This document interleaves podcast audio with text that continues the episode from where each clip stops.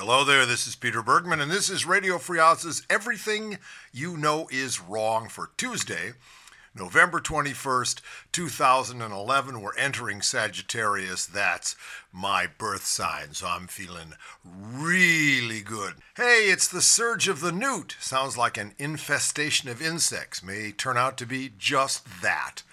A new Quinnipiac poll finds Newt Gingrich jumping to the front of the GOP presidential field with 26%, followed by the Mittster at 22% and Herman Cain at 14%.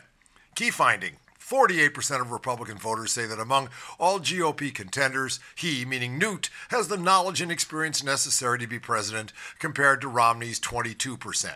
Yes, Newt has successfully staked his claim as the intellectual of the GOP, which should give pause and a slight shudder to anybody with a scintilla of critical thinking. But there it is. So, Newt at the top means it's time for Newt Watch. Newt blasts the CBO. Hey, Perry takes on education, energy, commerce. Newt wants to get rid of other large organizations, but he takes on the Congressional Budget Office. The former Speaker of the House labeled the Congressional Budget Office, ready, a reactionary socialist institution during a speech on Social Security reform in New Hampshire yesterday. The Congressional Budget Office is a reactionary socialist institution which does not believe in economic growth, does not believe in innovation, and does not believe in data that it has not internally generated, Gingrich said. It's generally understood in Washington that the CBO's mission is to provide Congress with information on budgets and the like, and, and the impact any legislation will have on government finances. The agency is frequently described as nonpartisan and objective, generally respected by politicians on both sides of the aisle. The CBO acts as an official scorekeeper of sorts on budget issues. Douglas Holtz Eakin, a former CBO director and Republican, called the Gingrich allegations ludicrous.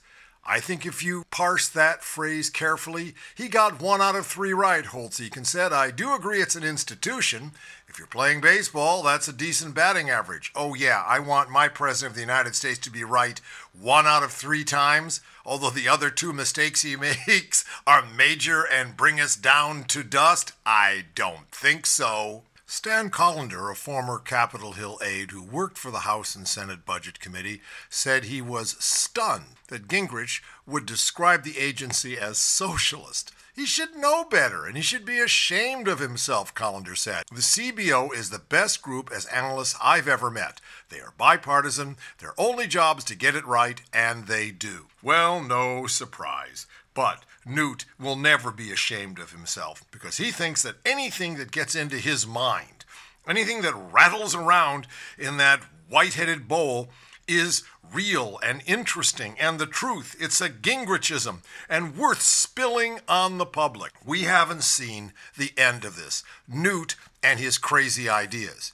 Here's one for you Newt on child labor. In a speech yesterday in New Hampshire, Newt unveiled his plan for revamping entitlement programs.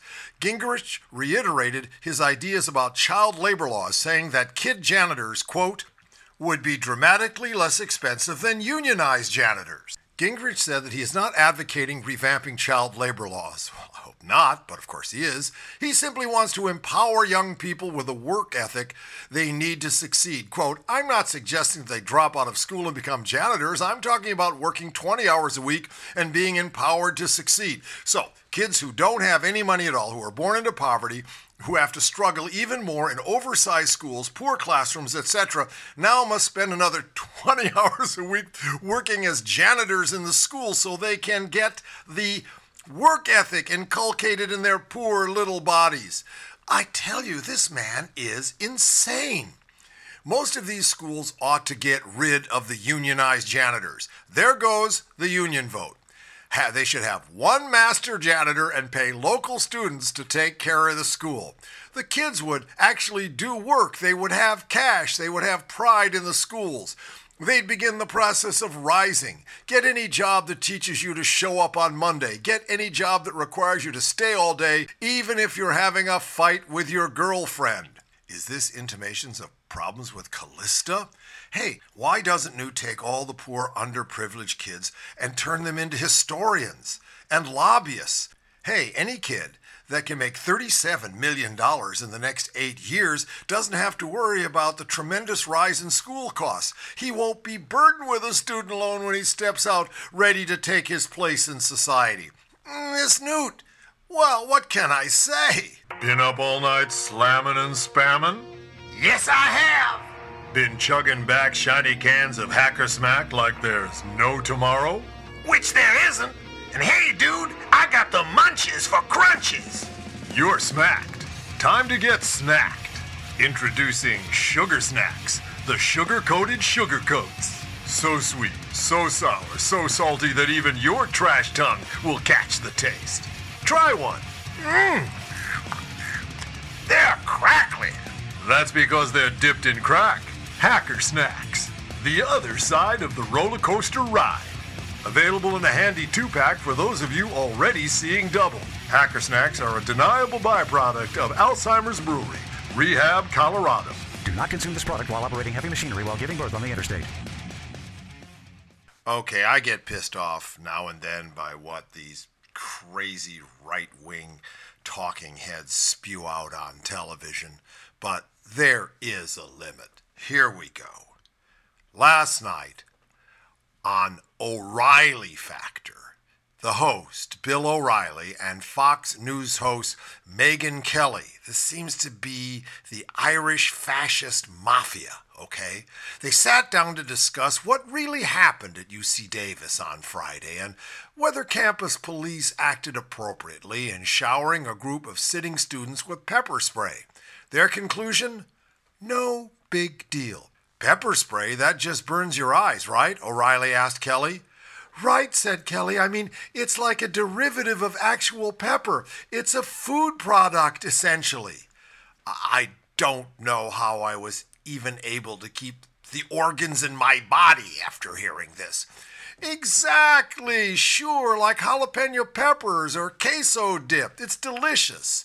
In fact, pepper spray is about a thousand times hotter than a jalapeno, according to Mother Jones. But Kelly, to her credit, said the pepper spraying looked like an abrasive and intrusive act. Not was, it looked like. You saw this policeman with this huge can of pepper spray walking around with all of these students cowering with their hands over their heads, seated on the ground. And then this policeman demonstrates the can, shows it, like showing off his dick to the rest of the crowd, and turns around and begins to spray awful clouds of this awful stuff on them. Oh, and it only just burns the eyes. One of the women that was sprayed had to go to a hospital for chemical burns. But wait a minute, let's go back to O'Reilly. But wait a minute, O'Reilly said.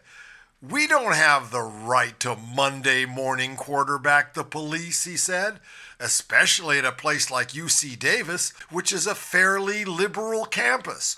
Oh, he'd be upset, I guess, if they did the same thing at Notre Dame or Georgetown or Loyola, but it's okay at a fairly liberal campus? This man deserves to be taken off the air, sent to the almond farms, and re educated. Well, let's take the O'Reilly factor out of the equation. And let's take a look at how some very interesting people from both sides of the divide look at Obama. This is from Andrew Sullivan, one of my favorite pundits out of the Daily Beast. He says The one thing I noticed in my continual run around this past week is just how mad liberals are at Obama. I remain as baffled by this anger as I am by Republican contempt for the guy. New York Magazine has two superb essays that sum up my own feelings on both sides pretty perfectly by John Chait and David Frum. David Frum was a, big speechwriter for the right and still one of their major pundits. Chait notes how systemic and eternal liberal disenchantment is and how congenitally useless Democrats are in rallying around a leader, even one who has achieved so much in such a short time. Many Dems even now think Clinton was more successful in fighting the GOP in his first term than Obama has been. Memo to the left universal health care was achieved under Obama. But much of this is the usual Democratic limpness and whininess.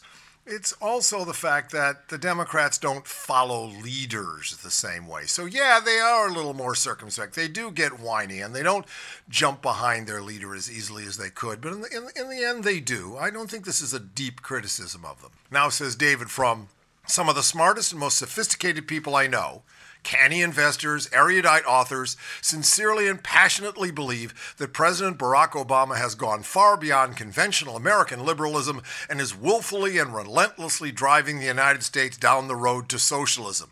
Well, Newt tells us that uh, in the vanguard of that movement is the CBO. No counter evidence will dissuade them from their belief. Not record high corporate profits, not almost half a million job losses in the public sector, not the lowest tax rate since the Truman administration. It is not easy to fit this belief alongside the equally strongly held belief that the president is a pitiful, bumbling amateur, dazed and overwhelmed by a job too big for him, and yet that is done too. Sullivan sums it up. It was never my party He's talking about the Republicans. But it was one to which I could once accord regular agreement and respect. No more. I remain unrepentant in my support of this president, a man who has accomplished more in the face of a more hostile environment in his first three years than any president since Johnson. I wish more reasonable Dems and a few moderate Republicans will soon have the courage to say so. Andrew, I join you in that. But if you think the Republican Party is ever going to come around and give Obama his due, then everything you know is wrong.